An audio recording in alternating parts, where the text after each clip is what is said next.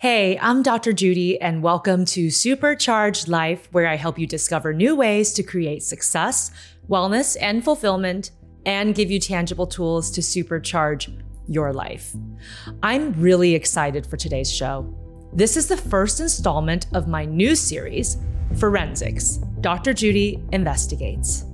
For those of you who may not know, I'm both a clinical neuropsychologist and a forensic psychologist, which means that I have experience in applying my clinical knowledge and neuropsychological specialty to the legal arena. The practice of forensic psychology in my world usually involves evaluating individuals who are involved in one way or another with the legal system, and then providing expert witness courtroom testimony on my findings, which include understanding the psychological underpinnings of a person's behavior, diagnosing any mental conditions, prescribing a treatment plan, and making predictions about the likelihood that these individuals can benefit and recover from such a plan. In my new series, Forensics Dr. Judy Investigates, I will delve into relevant legal cases, both past and present, and discuss specifically the psychological underpinnings behind these cases. I'll also give you practical takeaways to help you bolster mental wellness, assist others in need, and for all of us to live meaningful and fulfilling lives in our communities. Today's show is the first episode of a three part series I'm going to do that's called Behind the Crime Scene. We're going to explore some of the most important psychological themes that are looked at in the hugely popular Netflix program Crime Scene The Vanishing at the Cecil Hotel. For those of you guys who haven't seen this great program, it's directed by Emmy Award winning and Academy Award nominated director Joe Berlinger. It's a four-part docu-series framed around the disappearance and death of a young lady named Elisa Lam at the Cecil Hotel in downtown Los Angeles. Amazingly, this Netflix show that I'm so fortunate to be a part of has shot up to the number one spot on Netflix since its debut on February 10th. People have been absolutely obsessed with this case. It has received a ton of media attention. At the time of this recording, there are over 33.3 million results on Google and over 5,000 articles online about this program. Even though the facts of this case are clear, people are still convinced there is more to the story. Conspiracy theories abound. In this three part series, I'm going to help you understand the psychology of why this fascinating case has gripped the nation. In this first episode, I'll break down the main themes of this case. And in the next episode, the incredible director of the series, Joe Berlinger, will join me. And I can't wait to hear what he has to say. And in the final episode, I'll answer all of your burning questions that have continued to pour in about this case. Okay, so spoiler alert. Consider yourself warned because in this episode, I am going to delve into some of the details that are revealed by the end of the docu series. And just a note that all of the opinions in these episodes are my own. They don't reflect the views of Netflix or any of the people who are a part of producing or participating in the series.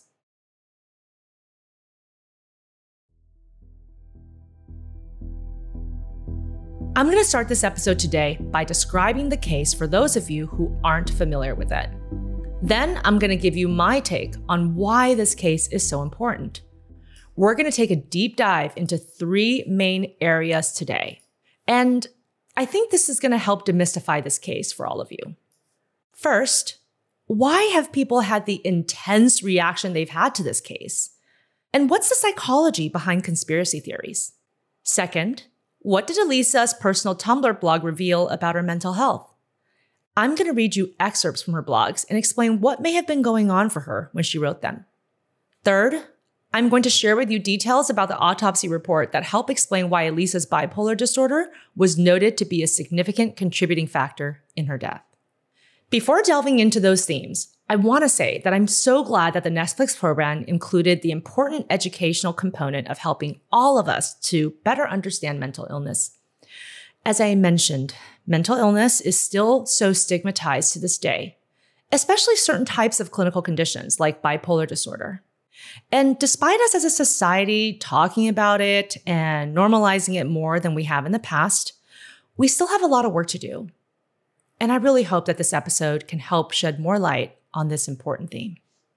The self stigma someone can experience when they suffer mental health symptoms can be so difficult. On this podcast, we've talked a lot about the social stigma people often have towards individuals who struggle with mental illness. But what about the sufferer themselves? This is a huge part of what I spoke to on the Netflix docu-series. Elisa was actually very public in terms of her inner thoughts. She wrote detailed blogs on Tumblr, which we will take a look at today. And you can see that she really struggled with this concept of being diagnosed with a mental illness. She struggled with what she had to do to treat it.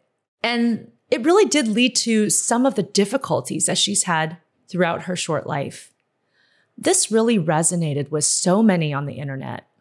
Other sufferers have talked about how Elisa's own admission of her self stigma helped them to feel less isolated. And they also affirmed that their own experiences reflect a similar belief system and thought process. This self stigma can absolutely lead to so much shame and guilt in the individual.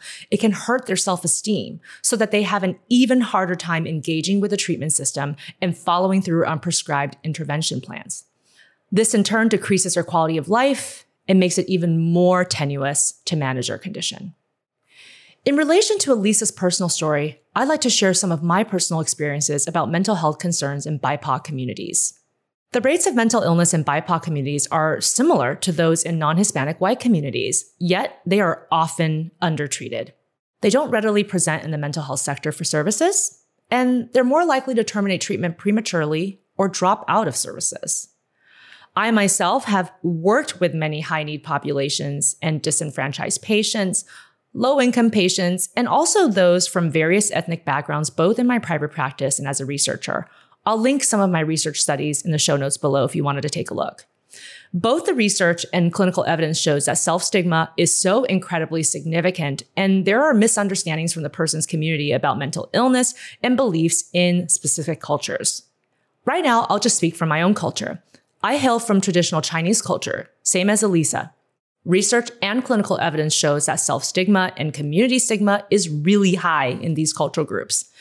There are many attributions of blame, fear, and dangerousness towards someone who is depressed. Research shows that Asians who struggle with mental illness express a lower level of self respect. They felt like they were damaged or not worthy of good things in life.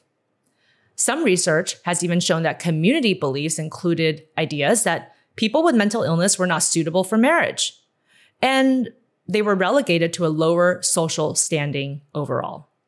Many of these stigmatizing attitudes are also seen in a number of other BIPOC communities. And if you're interested, I take a look at the Surgeon General's report titled Mental Health, Culture, Race, and Ethnicity. I'll also link to this document in the show notes below.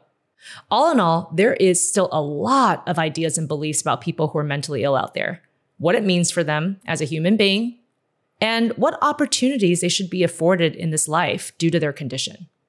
Social and self stigmas can cause a person with mental illness to not follow through with treatment or to feel that they're incredibly different from other people in a really negative way. And that can evoke hopelessness. When people feel hopeless, they're not going to do the things that they need to do for themselves to feel better. For mentally ill individuals, helping them to learn self advocacy and building their self confidence that they can enact positive outcomes for themselves is a huge part of helping them get the treatment they need and for them to live their most productive and meaningful lives. Our country often prizes things like individuality and privacy. America is a highly individualistic country, one of the most individualistic in the entire world. This means that we stress individual goals and the rights of the individual person. And what we know is that research shows people with major psychotic illnesses like schizophrenia they fare better in countries that embrace collectivistic values, which focus more on group goals, what's best for the collective group, and personal relationships. In these communities where the collective good is prioritized, the idea that you actively intervene when you see someone struggling in your community is much more commonplace than individualistic societies like America. In collectivistic countries, patients have less psychiatric hospitalizations and less severe episodes. And clinicians and researchers have posited that it's because people are really rooted in their groups. And so there are more people to notice when something is amiss. So perhaps there are some valuable lessons we can take from these more collectivistic communities. so that we can help sufferers get the help and feel good about themselves in the process, even as they contend with a mental health condition. I think this is the perfect time to be discussing all of this because this is a unprecedented moment in time where our mental health cannot be taken for granted. We are now almost a year into the pandemic. According to the APA Annual Stress in America report, which I will also link in the show notes, nearly 8 in 10 adults say that the pandemic is a significant source of stress in their life. 3 in 5 say the number of issues America faces is overwhelming to them. And nearly one in five adults say that their mental health is worse now than at this time last year. There's a lot more research than this that shows people are truly suffering. People are struggling with all of the unknowns and the fact that social interactions aren't what they used to be. I've specifically had bipolar disorder sufferers write into me over the last few days and talk about how elucidating it was to hear me clarify the features of this condition that are not well known. And people have expressed that they want to hear more about the symptoms causes, and treatment options so that they can better advocate for themselves and other sufferers. I really think it's so important that we have more of these conversations to bring greater mental health awareness to the public and in the process, elevate the good work that's already done in the documentary. I really hope that this discussion today will help clarify some things for you and help you personally. We need to have more compassion for people who are struggling with mental health concerns, whether that's someone you know or yourself. And we need to give more attention to providing the education people need to empower themselves and their loved ones. I am so glad that I got to take part in a project that spent some time exploring this and ultimately dismissing the conspiracy theories that took attention away from the truth. As I mentioned earlier on this episode, I want to frame some of the discussions around the details about Elisa Lam's mental health that were highlighted in the docu-series and also from other available records like her blog post and her autopsy report. I also want to talk about why it took the public a while before they could accept that what the facts bore out was that her death was accidental, with a significant contributory factor of bipolar disorder. Some are still not accepting this to this day, and we will dive into the psychology behind this phenomenon that is continuing to unfold before our eyes. Before I deep dive into today's content, I want to take a beat and appreciate and consider Elisa's family and what they might be going through right now. I believe that the Netflix docu-series was extremely respectful to Elisa's story. They were really trying to show that she was this multi-dimensional human being with amazing qualities and that she isn't just this mystery to be solved. I think that's really important. And I'm sure that as the media attention is becoming more prevalent about this case, the family may be struggling with some of their own feelings of dealing with the grief of losing Elisa. I just want to make sure that everyone understands that grief is really difficult. And not being part of the conversation can also feel difficult. But sometimes people choose not to be part of that conversation because they want to privately grieve. And they should absolutely be allowed to do that. The producers of this docu-series did reach out to Elisa's family to see if they would like to participate. And according to the director, the family didn't respond. But also nobody told them, don't do this. And I think that's why the approach has been so respectful because we really just want to make sure that we don't diminish her just to this concept and that we really truly honor her legacy as a whole person. From my perspective, I really hope that her story is something that can help educate people and to help people feel they are not alone in their struggles. I think this feeling of isolation is so huge for people who suffer from mental illness. And I hope that when we talk about her story, that people who are listening will know that you do have a community. You can grow that community, and there is a lot that you can do to empower yourself. So let's talk a little bit about the details of the series Crime Scene The Vanishing at the Cecil Hotel, this program premiered on February 10th on Netflix and is a four-part docu-series about the mysterious death of Canadian college student Elisa Lam after she disappeared in February 2013 from the Cecil Hotel, where she was staying for a few days on her California trip. The 21-year-old's body was found several weeks later, drowned inside a water tank on the roof of the hotel. Nearly a decade and dozens of conspiracy theories later, Elisa's case remains unsolved. Or is it? The series starts by exploring the setting of Elisa's disappearance and where she was last seen, which was the Cecil Hotel in downtown Los Angeles. The program spent a lot of time on Cecil Hotel, visiting with local historians to understand its cultural significance. The Cecil Hotel is a historical landmark in the middle of the Skid Row neighborhood of Los Angeles. It has been the site of many negative happenings since it opened its doors. When the Great Depression hit in the 30s, it lost its initial glory. Several guests killed themselves by jumping out of upper floor windows in the 60s, and two notorious killers lived there, including Richard Ramirez during the 80s. Eventually, it transitioned into a single room occupancy business known as an SRO. And people started to associate it with a place where people were down on their luck. But at the same time, it was also mixed with out of town and out of country tourists, students, and other people who might just be passing through town on their way to another destination. After a review of the history of Cecil, the series continues to highlight the disappearance of Elisa Lam. At the time, she was traveling on her own to different parts of California from her hometown in Vancouver, Canada, before she arrived in Los Angeles. She had spent some time in San Diego prior and was meant to check out of the hotel on the 1st of February. But her parents didn't hear from her on that day. And up to that point, Elisa had remained in contact with her parents every single day while she was traveling. Soon, the police officially began their investigation. To help try to locate her, they released a security video of her last public appearance, which was inside one of the hotel's elevators on January 31st. I don't think the police expected this, but the video went crazy viral. People talked about how Lisa's behavior seemed odd and that she seemed frightened, and this sparked a huge internet reaction.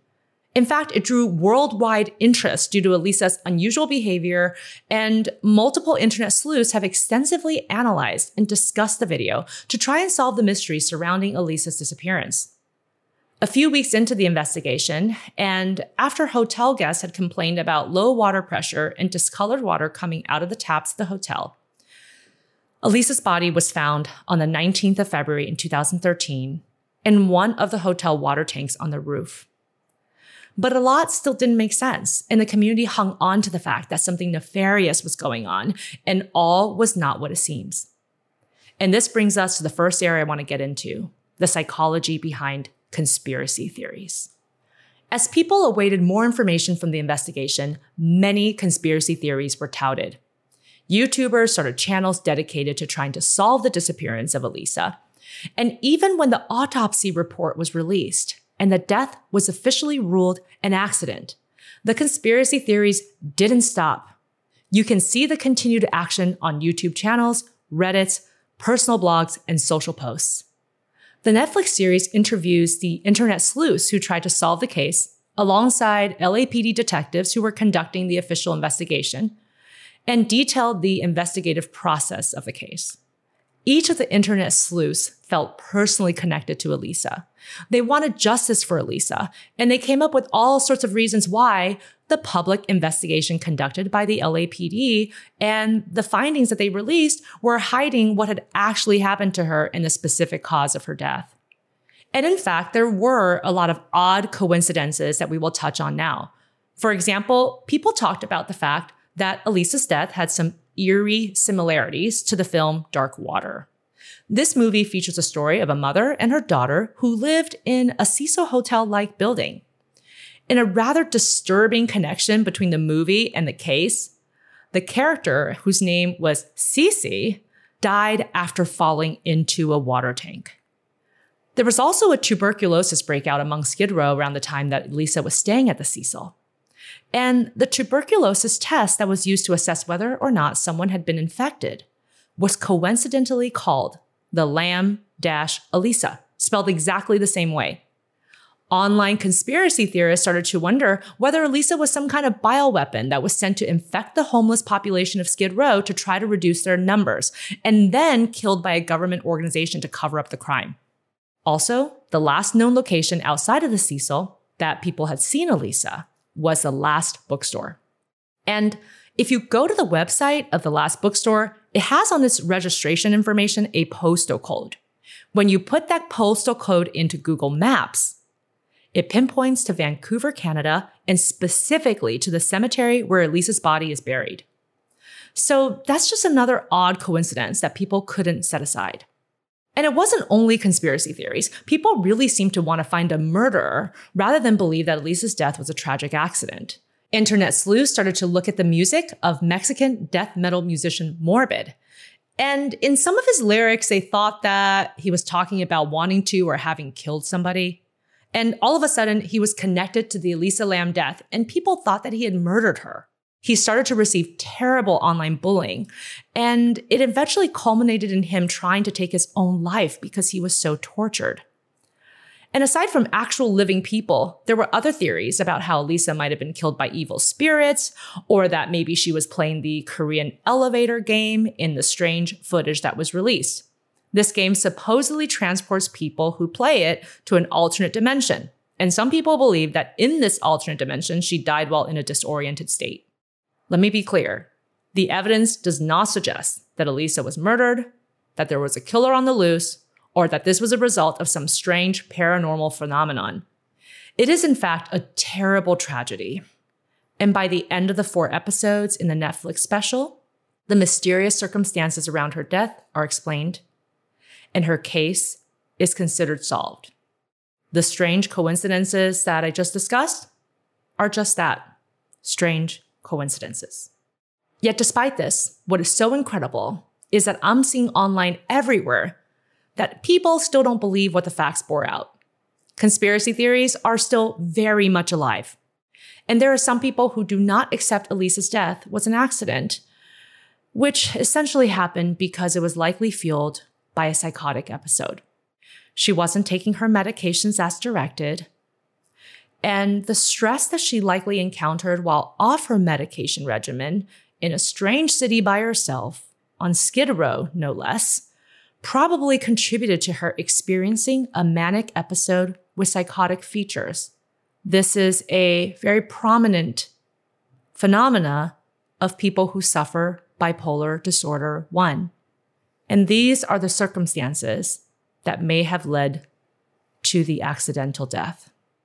It's interesting that eight years after the fact, and after such a detailed look through the Netflix documentary, that people still can't accept the truth. If you look at the hashtag Lisa Lam, it is trending on Twitter right now. One user writes, I'm convinced it was an accident, but the only thing that I can't get over is the Elisa Lam tuberculosis test. Like, what in the F? Another user on Twitter writes, just binge watched Cecil Hotel, and I am 100% convinced that the hotel manager has some form of involvement in the murder of Elisa Lam. Of course, there are some voices of reason too, and one Twitter user writes, can someone explain to me how people can't believe that the cause of death of Elisa Lam was an accident? I was fully convinced that it was because she was in a manic episode. And episode four confirmed it. Not everything needs to be a conspiracy. So, as you can see, there's a lot of discussion around this still. And people sometimes can have such a struggle for how to process information that just doesn't fit what their pre existing ideas were. I think part of this is because we want to be able to explain what's going on around us. Having explanatory mechanisms for bad things that happen in the world help us to feel like we're in personal control. It can be really scary if you can't explain something horrible that happens because that potentially means that it could happen to you or somebody that you know and love. I really believe that this is part of the interest that the true crime genre generates because people want to know what kind of important lessons can we learn from these horrible cases to apply to our own lives? How do I make sure that a psychopath isn't among us? How do we avoid these traps that could happen that could cause danger to myself or others? Even as media responses has been so skeptical, you can see what likely happened when you read some of Elisa's blog entries. Her blog is actually live even to today, and I will link her blog entries in the show notes. I've hand selected a few of them for you today that really illustrates her thoughts about her mental health condition, the battle inside her mind, and what she thought life had in store for her in general. Let's get into some of those now. On October 21st, 2011, on her Tumblr, she wrote, Exhaustion. I've never been this physically and emotionally exhausted. I've cried more tears than I can handle. My eyes are so swollen. My throat is hoarse the bones in my body ache. I've had only two hours of sleep. Dear Tumblr, you are the solace to my woes. You make me remember that there is a wider world out there and that I have only seen a fraction of it. Please send some love this way. So her symptoms were quite severe. It was really, really difficult for her.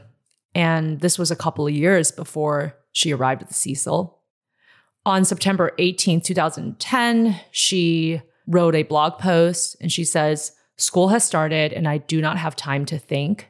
It doesn't help that I can't think for the matter. I took a long unaccounted for break from school. Half a year down the drain where I did not do anything productive nor anything worth knowing now.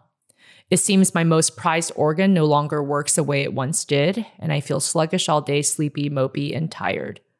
Unable to concentrate too. I can't write properly, nor can I think of the appropriate words without pausing for a few moments. It is incredibly difficult to even remember what I did yesterday, let alone try to remember what was covered in the class. To say the least, I won't be able to put together a proper post for a while. Then again, who cares whether or not it makes any sense? So, in a lot of her writings, she was actually extremely articulate. And even in this particular post, she was still articulate, but there's more run on sentences. It definitely seems like she's a bit more disorganized. And people sometimes don't realize that that is a symptom of both depression, unipolar depression, and bipolar disorder, that you can have difficulties focusing and concentrating and difficulty making decisions, and that your brain feels sluggish. And in fact, a lot of people are misdiagnosed with ADHD because of this. And I do want to make a comment that, you know, when we talk about mental health diagnoses, it is so important that we get to the right one because that is how you know what kind of treatments you should be using to help that individual. And there were some concerns because there was some evidence that perhaps Elisa was also prescribed at some point a stimulant medication because they thought that she may have had attention deficit disorder. And obviously, I don't know. I haven't treated Elisa.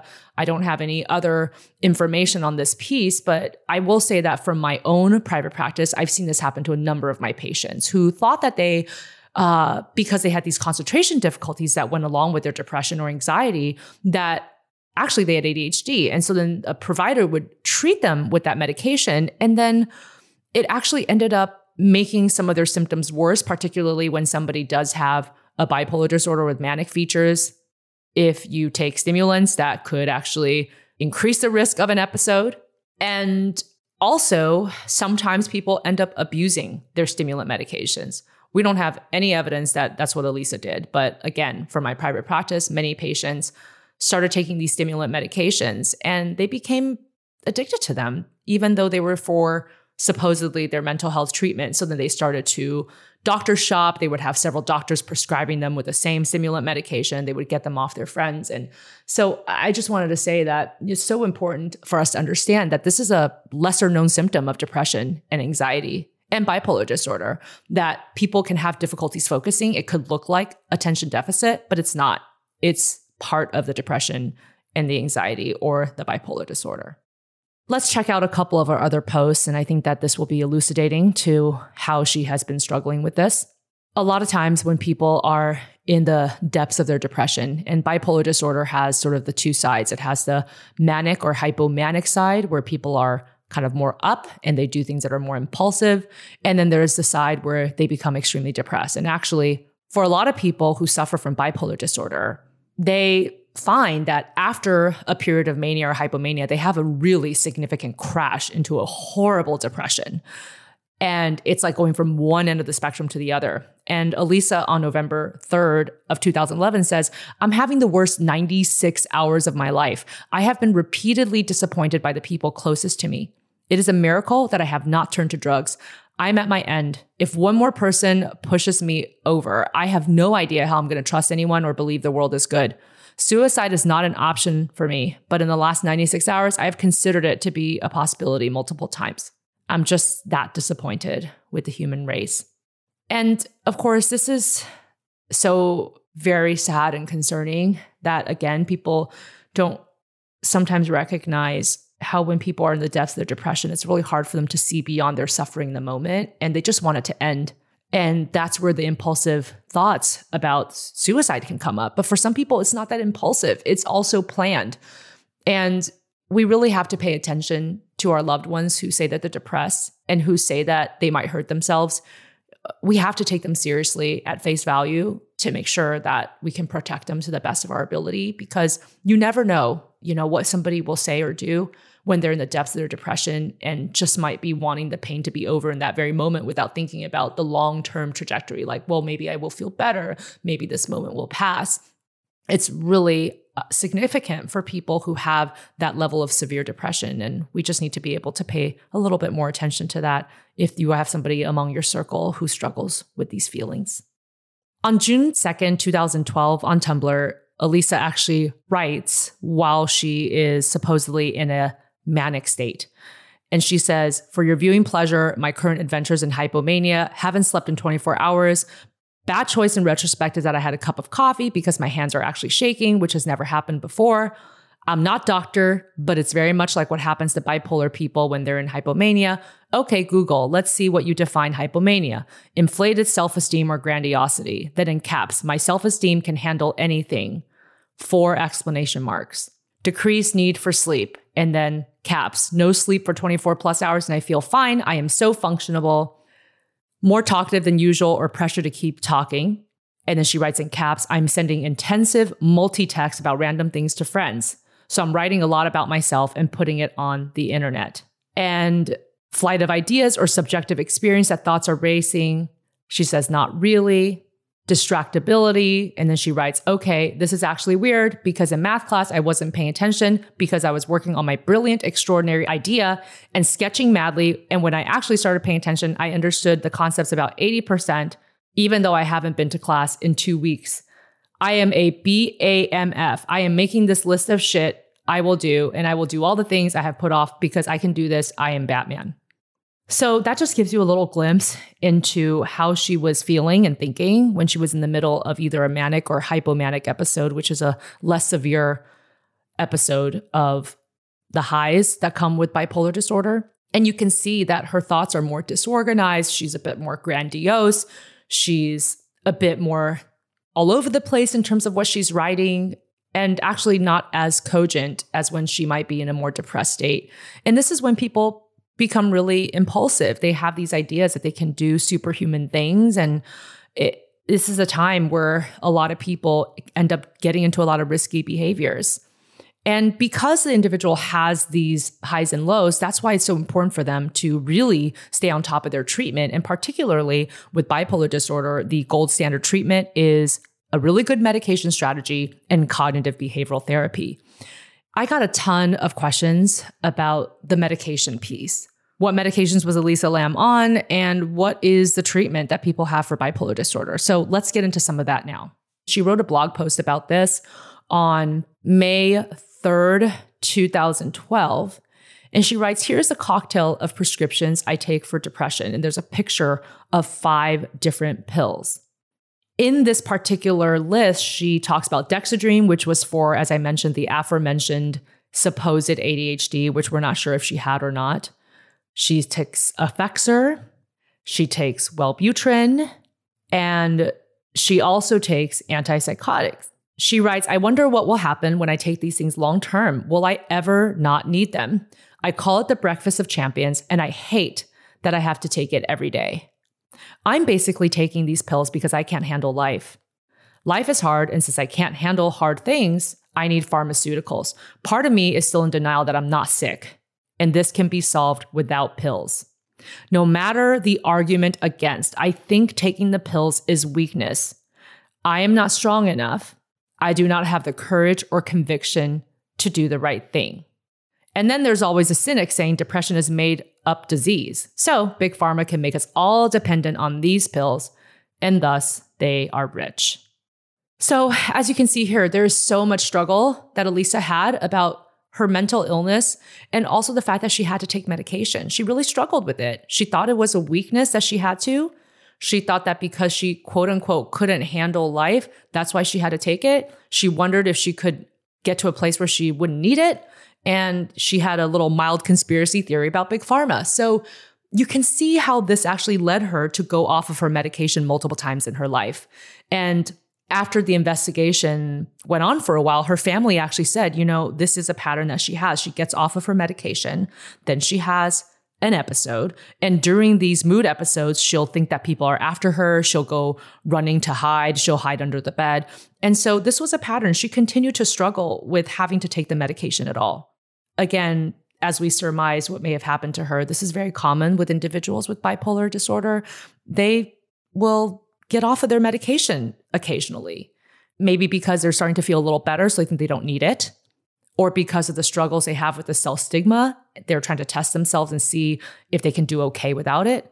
And even some other times, when they're in the middle of a psychotic episode, the voices in their head will say, Don't take that medication. It's dangerous. It's poison. So we don't know exactly what went into Elisa's mindset that led her to go off of medication multiple times in her life, but I think it's probably a mixture of all of those things. So let's move on to the autopsy report. As I mentioned, there was an official autopsy that concluded that her death was officially ruled a suicide with bipolar disorder as a contributory cause. The autopsy report is available publicly as well. It's a 27 page report that looks at all of the different types of tests that were submitted. And what I want to talk about is how we figured out that she wasn't taking the medications that she was prescribed.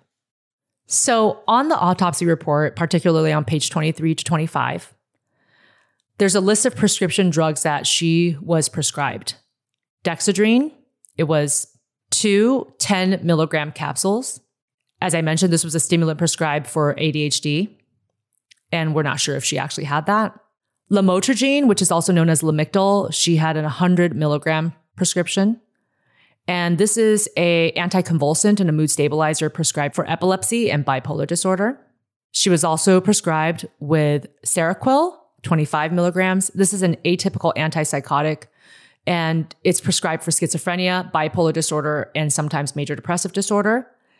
And when we say that it's an atypical antipsychotic, what that means is that it's actually um, a second generation antipsychotic. It tends to have less side effects than the primary antipsychotics that were available before these came out.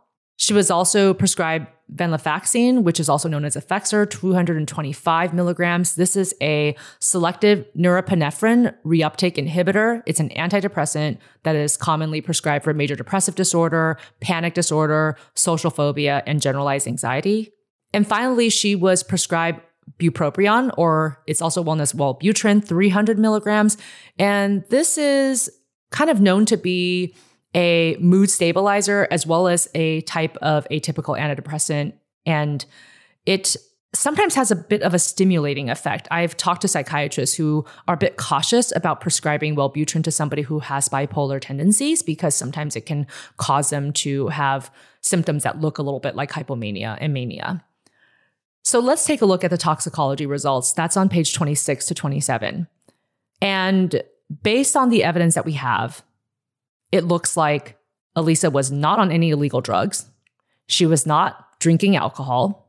And so none of those things could explain the odd behavior people had witnessed or what she might have been experiencing shortly before her death. The toxicology results suggested that Elisa took at least one antidepressant that day, that she had taken her second antidepressant and mood stabilizer somewhat recently, but not on the day it also shows that she hadn't taken her antipsychotic medication recently. And coupled with the fact that they went through her belongings and they looked at the number of pills that she had in her bags and they looked at the fill date and they realized there's more pills that are in here than they should be. This is how the forensic pathologist came to the conclusion that she was undertaking her medications. And when someone is not taking their antipsychotics. There could be a stronger risk of a manic episode, and certainly one that could emerge with psychotic features, which was my theory. And I talked about this in the series. And sometimes, if you just take the antidepressants alone, but you don't take the mood stabilizer or the antipsychotic, it actually raises your risk of experiencing a manic episode. So I believe that when you look at her behaviors in the infamous elevator video, and you're seeing the results of the toxicology report and you learn from the family that she has this history of going off her medications And when she does, she tends to have these significant episodes where she becomes fearful for her life. She starts to experience delusions. She starts to hide under the bed. And that at least on one of these occasions, she had to be hospitalized because her symptoms were so severe. It is completely consistent with the fact that Elisa most likely experienced a manic episode with psychotic features. And essentially, she was running around trying to hide from whatever nefarious person or person she thought was after her at the time. And it's possible that she ran to the roof and she looked at the water tanks and she thought that that was a good place to hide. And once she got in the tank, though, there was no way to get back out. And I don't believe that she was trying to take her own life that day. I think she was trying to save her own life, actually. And that's really what the facts show. The facts show that this was truly an accident. It was an extremely tragic accident. And this is why the bipolar disorder was a significant contributory factor. The reason why that is on the autopsy report is because, as I described, she wasn't taking the medications that she needed to try to manage her symptoms better. And if she had a psychotic break and a manic episode, she may have been experiencing these delusions that caused her to eventually climb into the tank. And that was the part that is the contributory cause.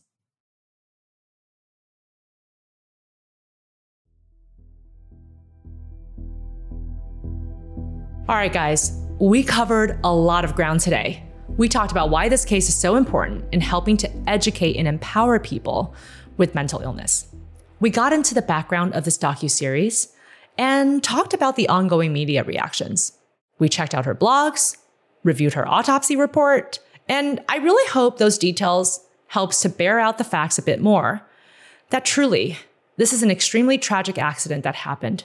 That her bipolar disorder, which was likely not well managed at the time of her death, was a significant contributory cause to why things happened the way they did. In the next episode, I have the incredibly talented director of the Netflix docu-series, Joe Berlinger, and I can't wait to talk to him about this case. Then, in the final episode of this three-part series, I'm going to get to all of your questions. I have been inundated with comments and questions from all of you, and I'm going to do my best to get to as many of them as I can. If you have any questions between now and then, please DM me at Dr. Judy Ho on Instagram.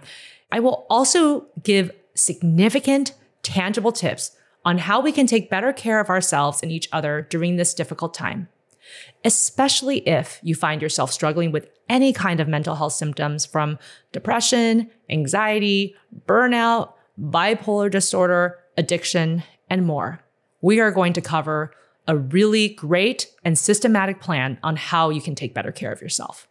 I want to leave this episode just by saying that a big part of why I wanted to do this series is because I want to increase people's understanding of the psychology behind all of this. We talked about the stigma of mental illness and the types of judgments that we might have on people who suffer, even if it's not sometimes fully conscious to us.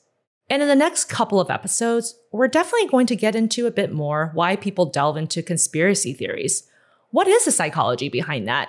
And what makes it hard for people to accept the truth? Some of that has to do with stigma as well, but there are other really important psychological effects that we haven't talked about in this episode that I definitely want to get to next time.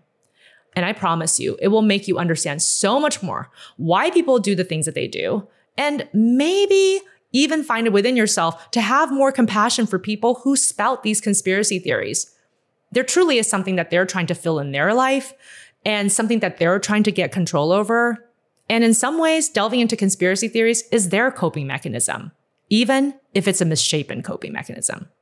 So to close, if you have a mental health condition, you are not alone. One in five American adults experience some form of mental illness in a given year. And across the population, one in every 20 adults is living with a serious mental health condition like schizophrenia or bipolar disorder. I want you to know mental illness is not your fault. It does not mean that you are weak. And luckily, we have a lot of great treatments now to help you get better. So, if you feel that you or the people around you need resources and support, you can start by going to this great website. It's the National Alliance on Mental Illness at nami.org, which I will also link to in the show notes below. Thank you for listening to this episode of Supercharged Life.